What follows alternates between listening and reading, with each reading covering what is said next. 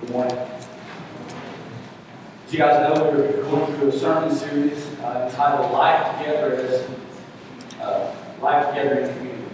This series focuses on Acts 2, 42 through 47. And each one of the elders has been uh, bringing a particular segment. Uh, last week, Dave kicked us off. That was all with an intro. I thought they did a spectacular job. And I don't know how you introduce the passage without stealing a lot of the points in the passage, but uh, Dave did a really good job of getting through that. And if you guys can just get through today, it's all downhill from there. You'll uh, don't get the good in. Uh, Aaron's gonna Aaron's gonna speak to us, and Bruce's gonna speak to us, and then we're gonna bring in the cleanup here, and gonna wrap it up for us. This week, we're gonna look at Acts two, verse forty-two. And we're gonna dig into, uh, a little bit into the key practices of the early church. So as an introduction to our, uh, passage, I wanted to, uh, go back to the beginning of, uh, the first part of Acts and kind of let you know, kind of remind you where we're at. Uh, uh, we're at Pentecost. If you look at the first part of Acts 2, we're the day of Pentecost. There's a, a Speak large to the diverse group of people that's me together to me. the Mid or low heavy. Can The Holy Spirit that provided a miracle in allowing this diverse group of people to hear the Well, message. the feedback if you do more high. People were kind of questioning what's happening, Yeah. and Peter launches Yeah, into a sermon as he's explaining what's going on. And I kind of pick up there to get us started. If you look in uh, verse 17, I'm going to read a little bit there and then kind of walk through, uh, walk through the following passage. Look there with me in verse 17 of Acts 2. And it says that in the last days it shall be, God declares that I will pour out my spirit on all flesh. And your sons and your daughters shall prophesy. And your young men shall see visions. And your old men shall dream dreams. Even on my male servants and female servants, in those days I will pour out my spirit, and they shall prophesy. And I will show wonders in the heaven above, and signs in the earth below. Blood fire vapor smoke. The sun shall be turned to darkness, and the moon to blood, before the day of the Lord comes, the great and magnificent day. And it shall come to pass that everyone who calls on the name of the Lord shall be saved.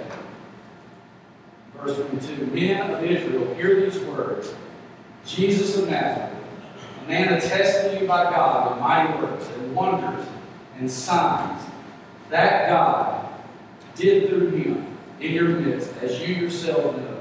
This Jesus, delivered up according to the definite plan and foreknowledge of God, you crucified and killed by the hands of lawless men. God raised him up, loosing the pains of death, because it was not possible for him to be held up by it. Skip down to 32. This Jesus God raised up, and of that we all are witnesses, being therefore exalted at the right hand of God. To 36. Let all of the house of Israel therefore know for certain that God has made him both Lord and Christ, this Jesus whom you crucified. 37. Brothers, they asked, Brothers, what shall we do? And Peter said to them, Repent and be baptized in the name of Jesus Christ.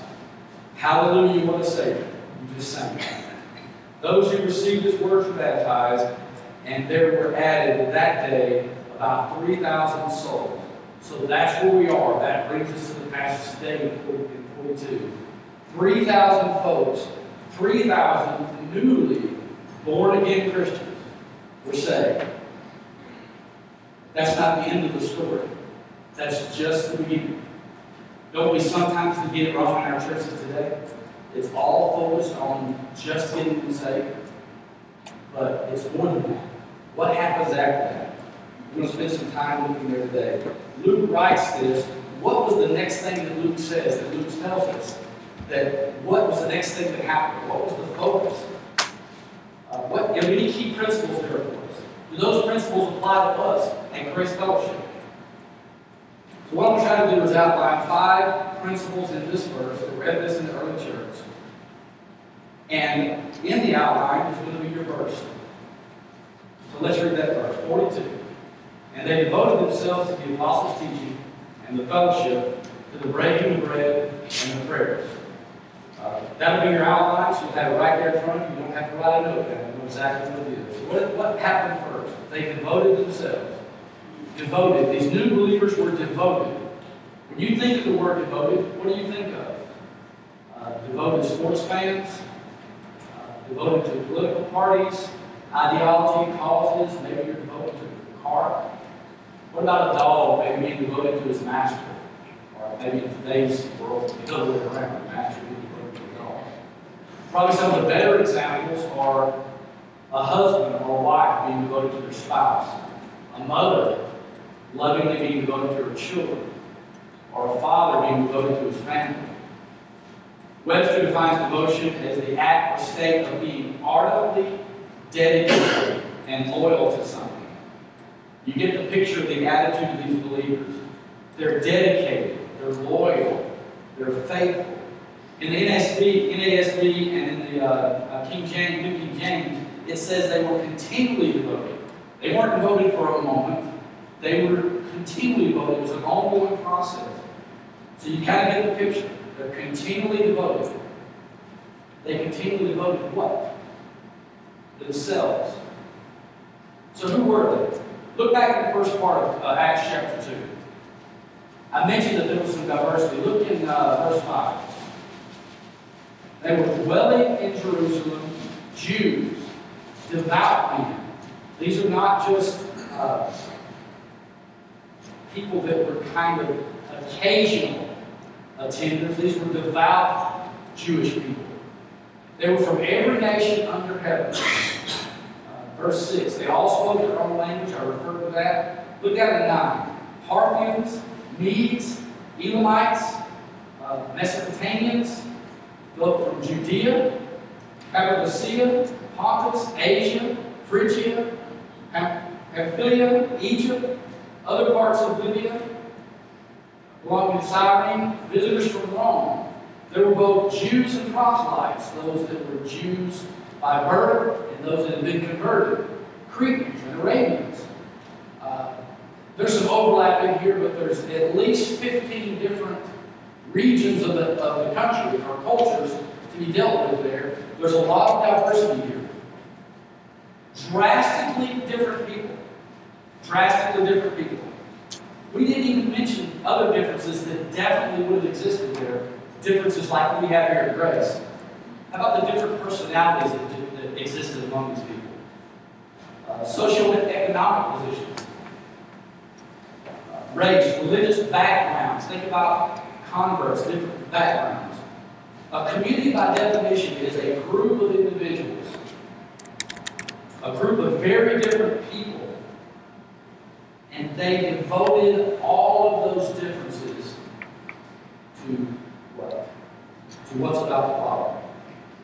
They corporately, they came together. These 3,000 that were converted came together, and they continually dedicated, continually were loyal, continually were faithful to do some very specific things. What we're going to do is walk through those very specific things. Before I get started in that, I want to take one time. Anytime we get to a passage of Scripture where there's some things that we're to do, there's a to-do list of things we're to do, I don't you get the impression that that's the means by which you come to grace.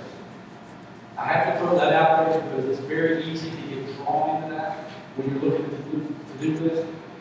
They didn't devote themselves to any of these particular activities because they thought it was going to give them something. They devoted them because they were saved, not the other way around.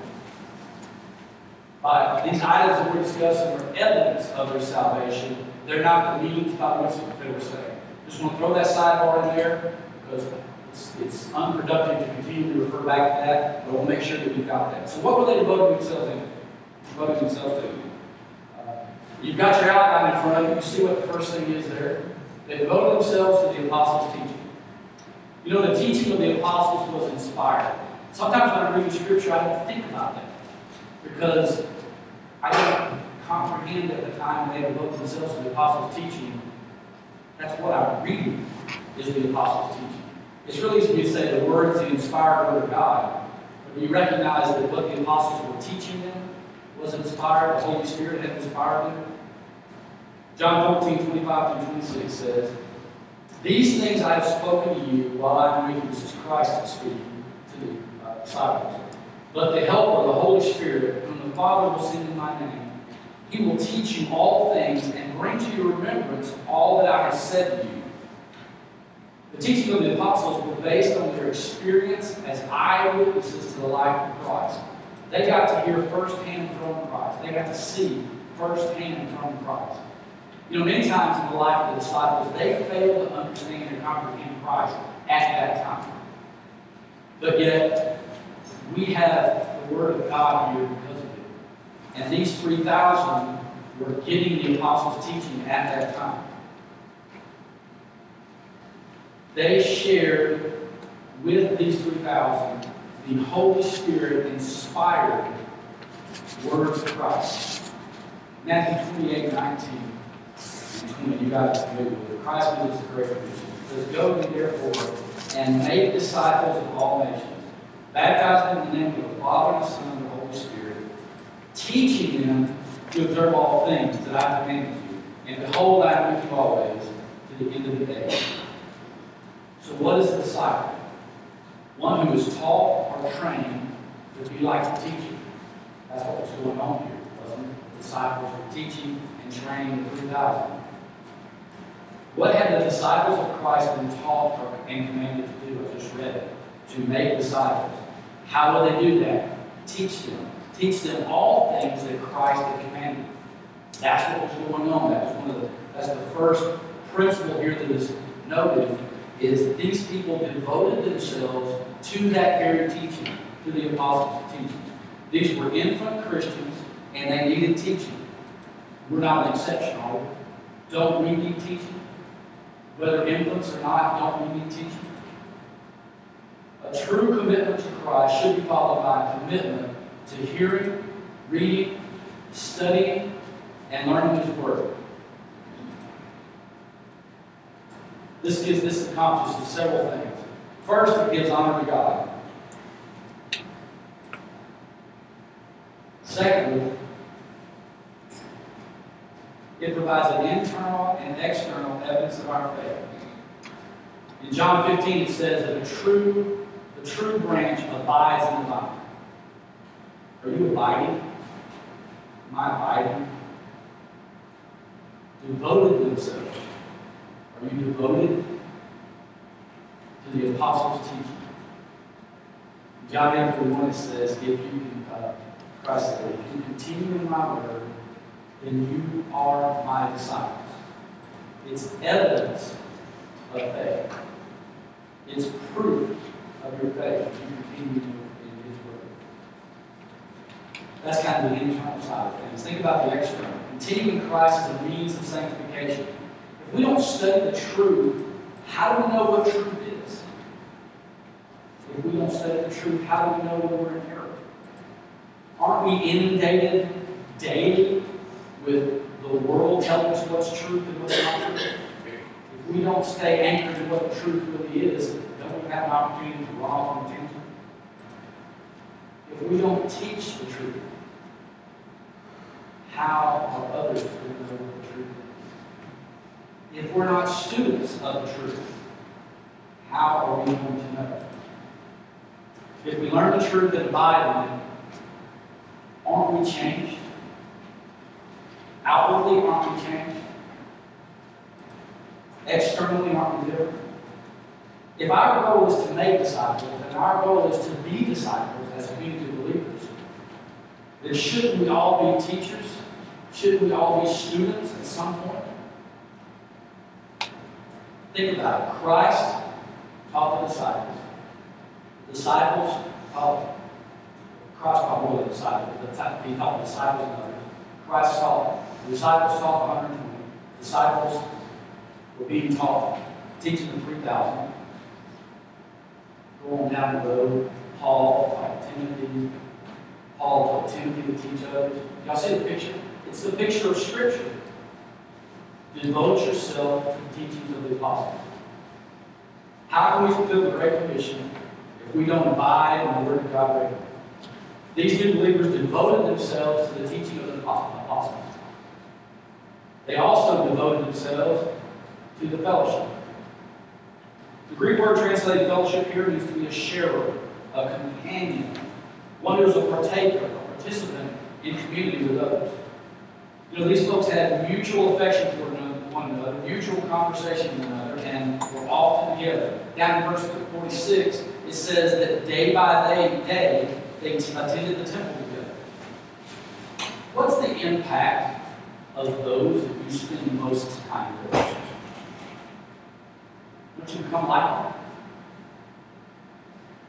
Think about it. You invest a lot of time with someone. You guys uh, all familiar with husbands and wives that really like one another. Uh, children mimic their parents. Just, it's just what because they spend so time. You probably, think about it, people that you work with, people that you spend a great deal of time with outside of your family, you mimic them in some degree, some way, shape, or form. You have a close friend that you picked up traits from them over time?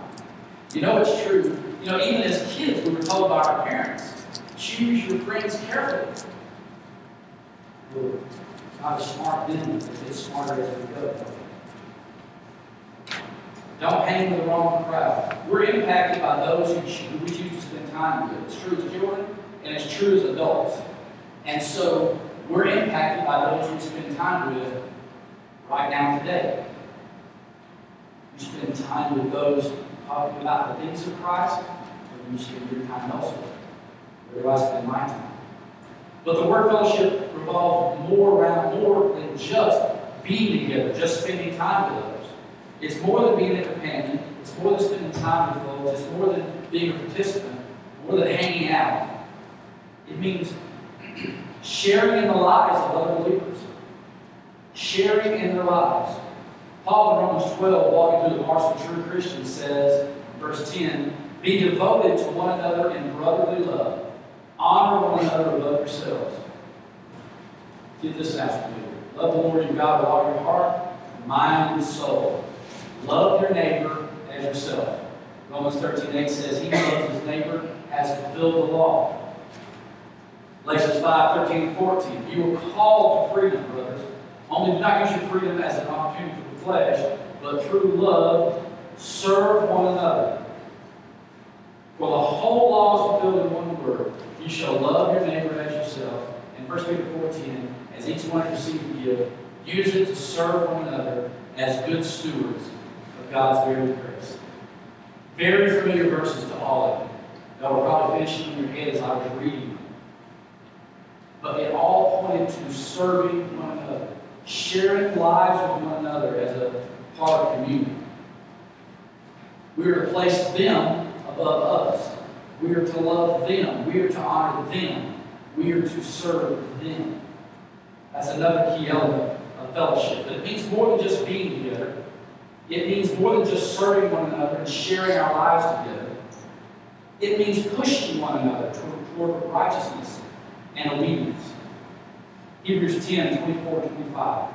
Let us consider how to stir up one another to love and good works, not neglecting to meet together as is the habit of some, but encouraging one another, and all the more as you see the day drawing near.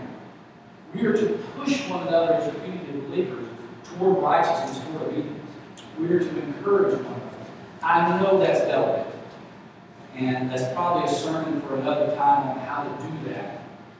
But I can sum it up for you to make it really easy in four little letters. We do it with love. If we're pushing one another toward obedience, if we're encouraging one another, if we're doing it out of love, we're probably not going to go wrong. And if we do, we're going to figure out. It's about the other person, not about us. So our fellowship is more than being together. It's more than loving and serving one another. It's more than pushing one another to righteousness and obedience. This is probably the most important part. Fellowshipping together as we fellowship with Christ. 1 John 1 3 says, That which we have seen and heard, we proclaim also to you, so that you too may have fellowship with us. And indeed, our fellowship is with the Father and with the Son, Jesus Christ. Do you, do you catch that? What we do here is fellowship with one another, and there's all those elements of how we interact with one another. But we fellowship as a group with Christ.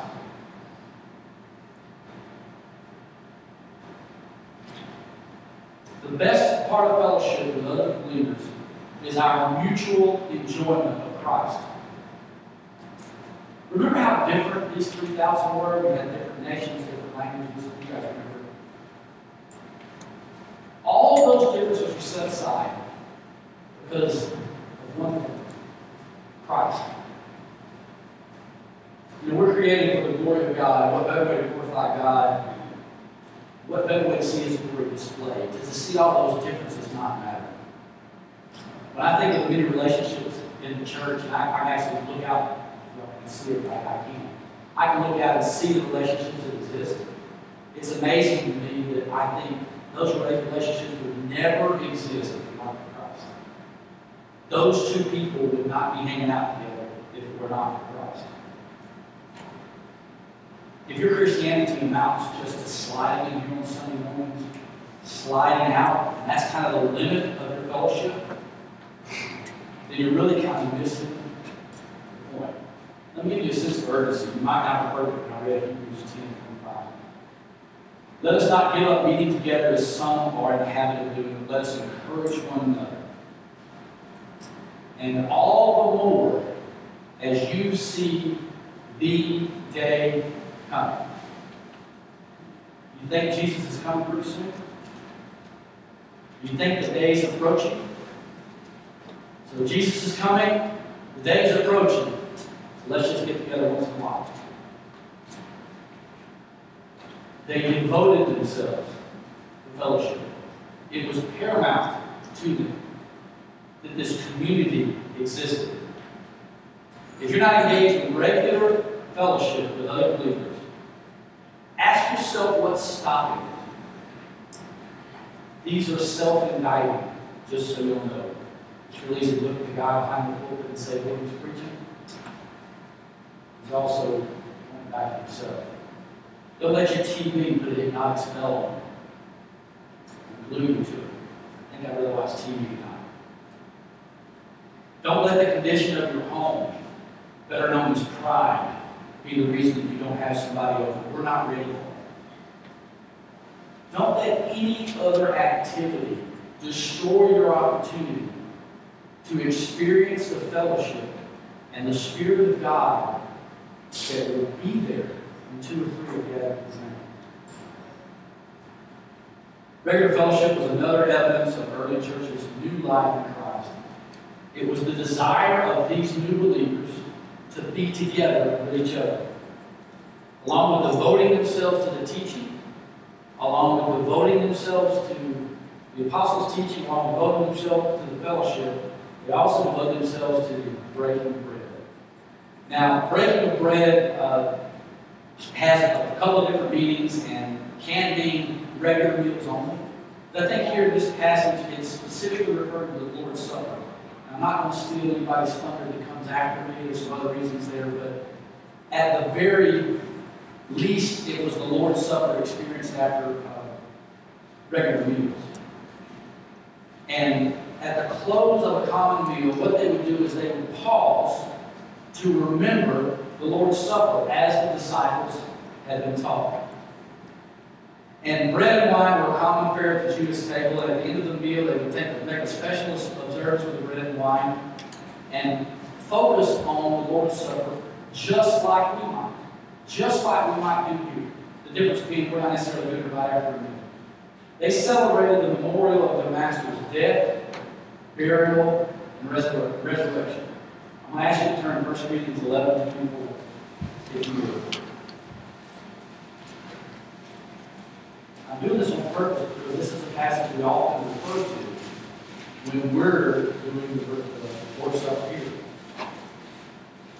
And the things I want you to pick out here, the keys I want you to pick out here, is why, why the Lord's Supper, why we observe it, why these two observe it. In 24 it says, when he had given thanks, he broke it and said, This is my body which is for you.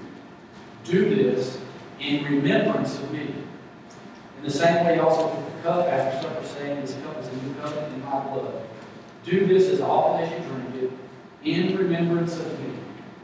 Now watch closely. And as often as you eat this bread and drink this cup, you proclaim the Lord's death till he comes. Remember me, you're proclaiming the Lord's death till he comes. 27. Whoever therefore eats the bread drinks the cup of the Lord in an unworthy manner will be guilty concerning the body and blood of the Lord. Let a person examine himself, and so eat the bread drink the cup. For anyone who eats and, eats and drinks without discerning the body eats and drinks judgment on himself. So you saw it there. These new believers, they didn't have this passage. They didn't have in writing. They had it oral. But can't you just see the apostles telling them what happened? And Christ telling them this. He said, it's a sermon to the eye if you think about what the Lord's Supper is. Do this in remembrance of me. Remember who you are in me. Remember what I've brought you from. Proclaim his death. Proclaim his burial. Proclaim his resurrection. Examine yourself. Remember your condition. Where are you at right now?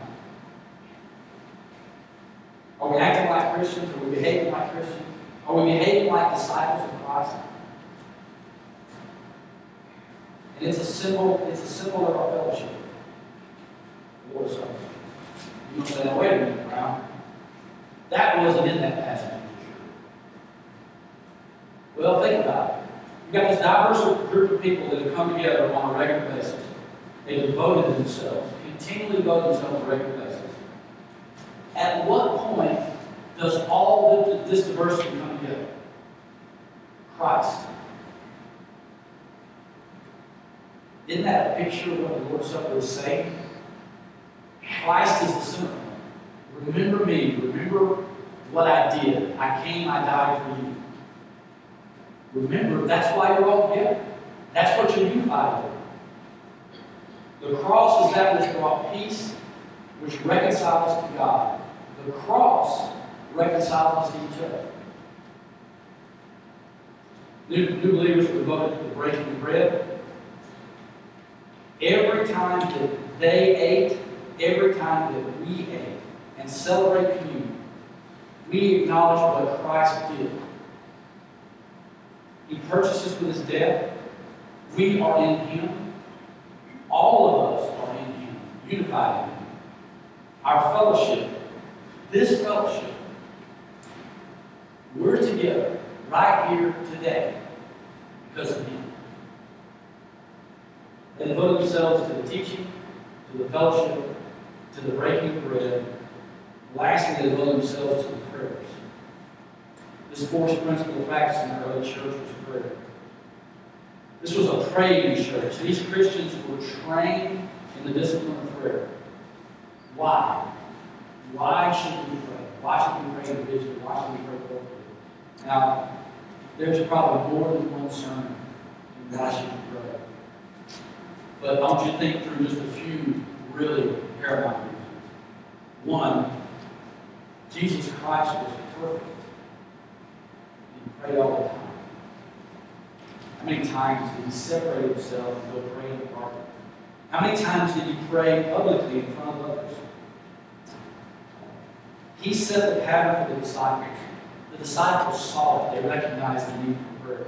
You know, the disciple did the same thing for the 120, for the 3,000.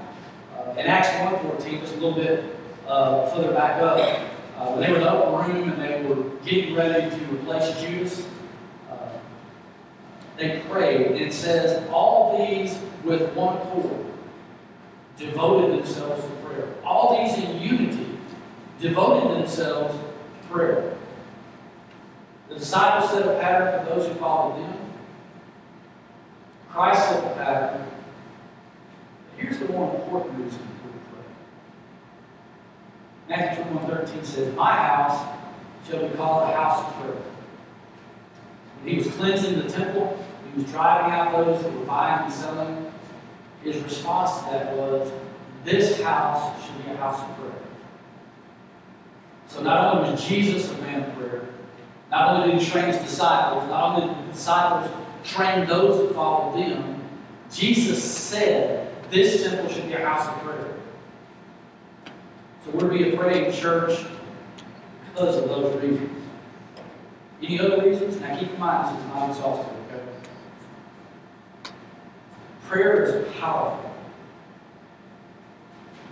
Think about it.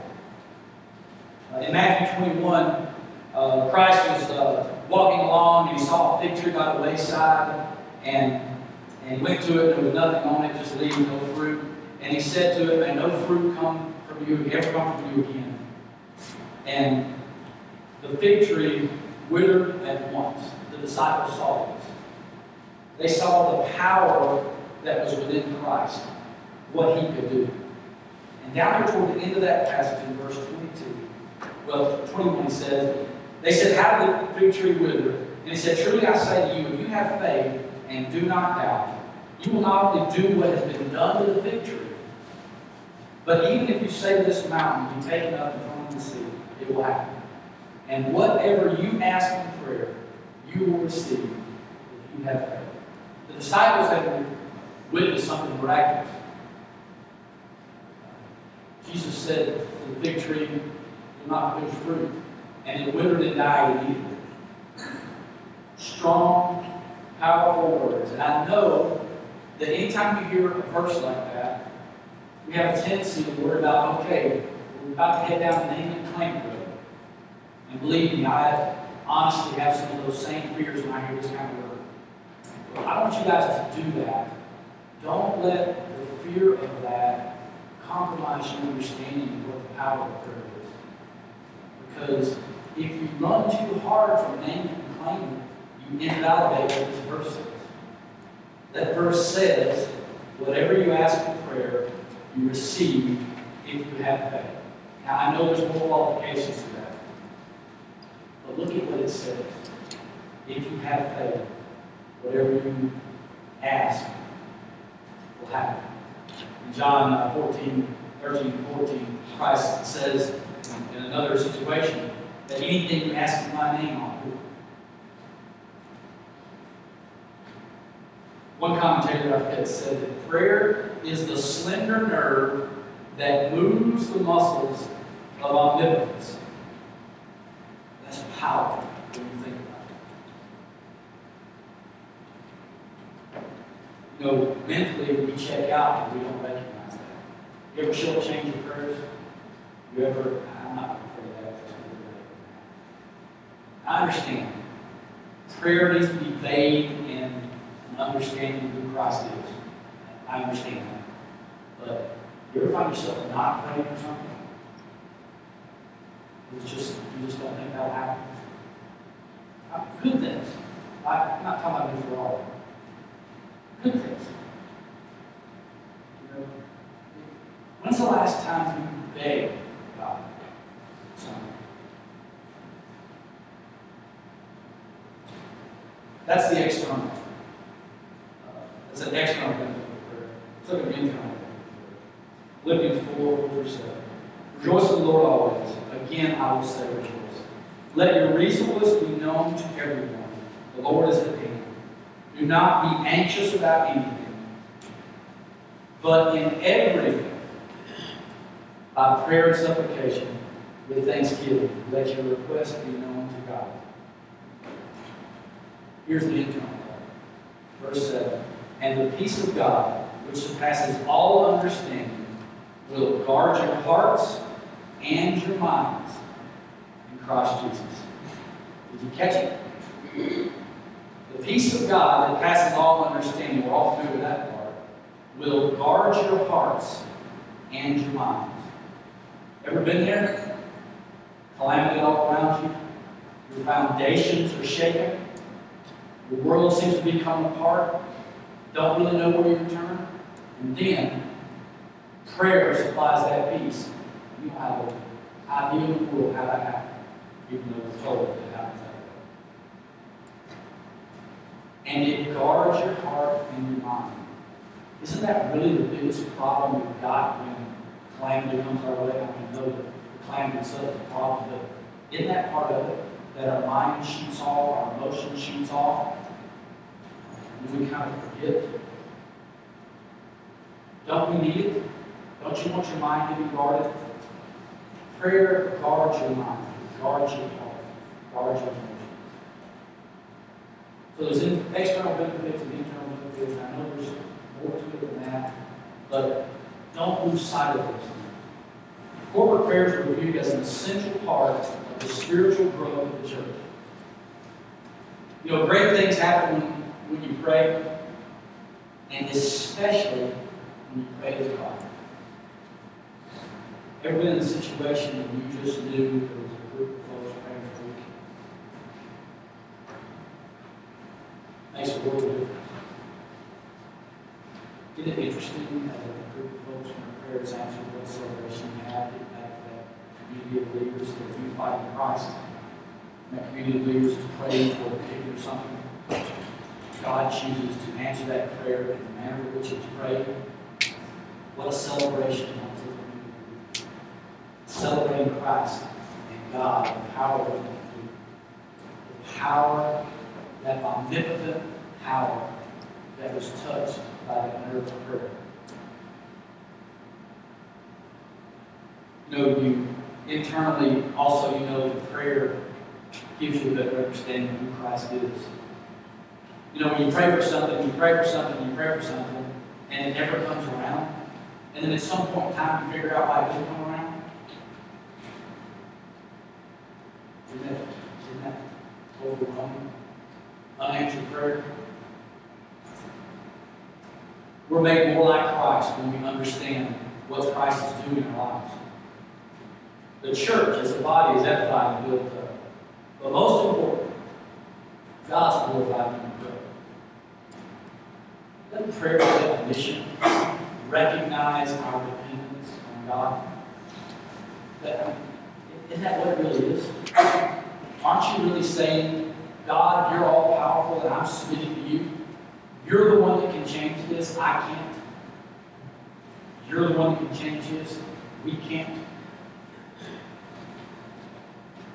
You know, people say, how do you get to be the right kind of church? How do you get to have the right testimony, the real testimony to the world? You know, it starts with a commitment on our parts individually. Isn't that what you saw here? These people came to Christ individually, even though it happened all at once. And then they became a community of believers. Before they came to Christ, they were from all those countries. They spoke all those languages. They had all those differences. They didn't have a whole lot in common. After they came to Christ, they had a lot. So the first step in this process was obviously they came to Christ. Then, as we walk through it, they devoted themselves. They devoted their individuality. They devoted themselves to devoted themselves to the apostles' teaching. Are you studying the Word regularly, or is this your study? Uh, I know for me, if I don't spend a regular amount of time on the gracious day about the, you know, chapter, and I come in here and I haven't been in Scripture uh, all week long, not the same. It's no wonder I leave going, you know, Weathers did a very good He sure didn't engage me? I didn't come prepared for it. I, I didn't come with a heart that had already been affected throughout the week. Is that a picture of your life? You know, I think we all have those times where we fall backwards, but has it been weeks? Has it been months since you've studied Word of God? Since you've been devoted, continually faithful to studying the Word of God? Are you involved in fellowship? Not friendship, fellowship. You share the lives of others.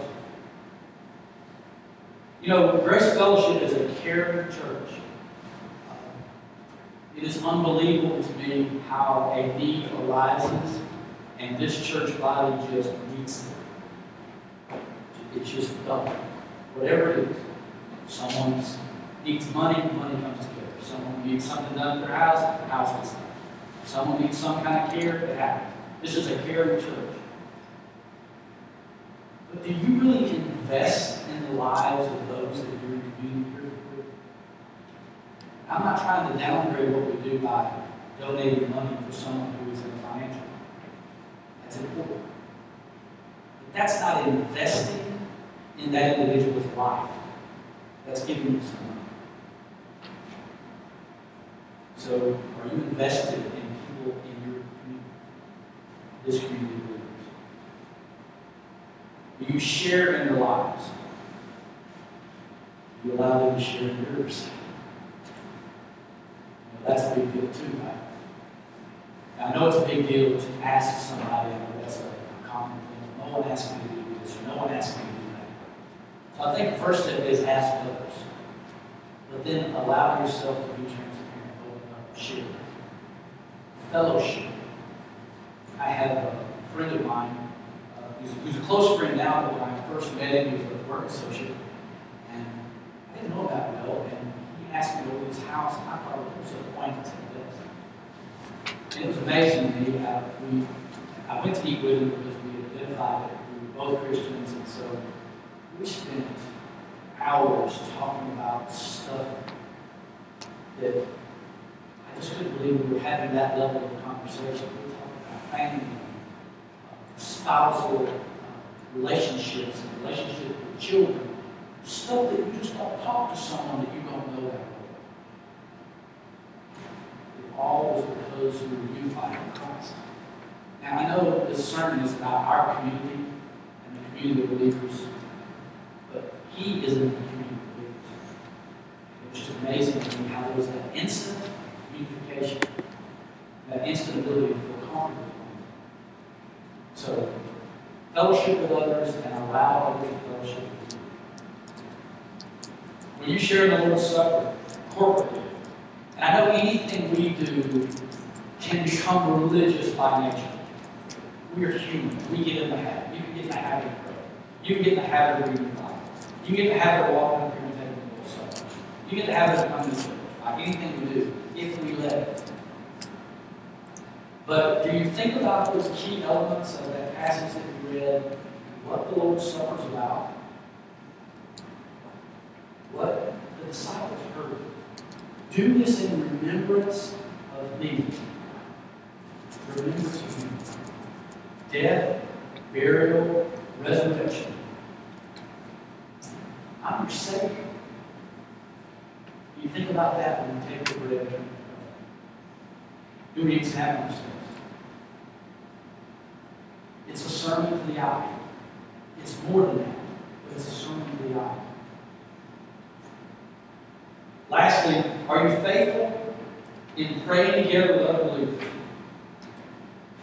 When we pray corporately here, um, this is not supposed to be the call of confession time, sometimes it's easy to kind of check out. Guys just rambling on there. Do you pray corporately together? Do you pray along with what's being prayed for? We're praying for so and so. We're praying for this need. David prayed that the sermon would be a good sermon. Are we praying along with that? Or are we lost thinking about something else? It's the nerve that touches omnipotence. Pray together. When's the last time someone had an issue that needed prayer, mentioned it to you, I'm guilty of this? We, and, they're bold enough to say we can pray for them. I pray right now. Yeah, I'll pray. That's, uh, that happens on, uh, in the morning between six and six fifteen. How about right now? Let's pray together. Picture in your mind, there's more to come, y'all. I'm just doing verse 42. There's more to come. But picture in your mind a church that devotes themselves to just these four things. What do you think that looks like? What do you think is the end result of a church that's devoted to the apostles' teaching, to the Word of God, to fellowship, that's devoted to recognizing and understanding and experiencing the Lord's Supper other than the saving covenant Jews? That's devoted to praying together, recognizing the power of what prayer can do in the midst. What do you think those results are? Astounding. Really, I read the sermon, I study the sermon. I'm standing here preaching the sermon. I don't think I really comprehend what a church like that would do. With just those words. Just those words. How could that community of believers not become more Christ-like? How glorified do you think the Father with that group of believers?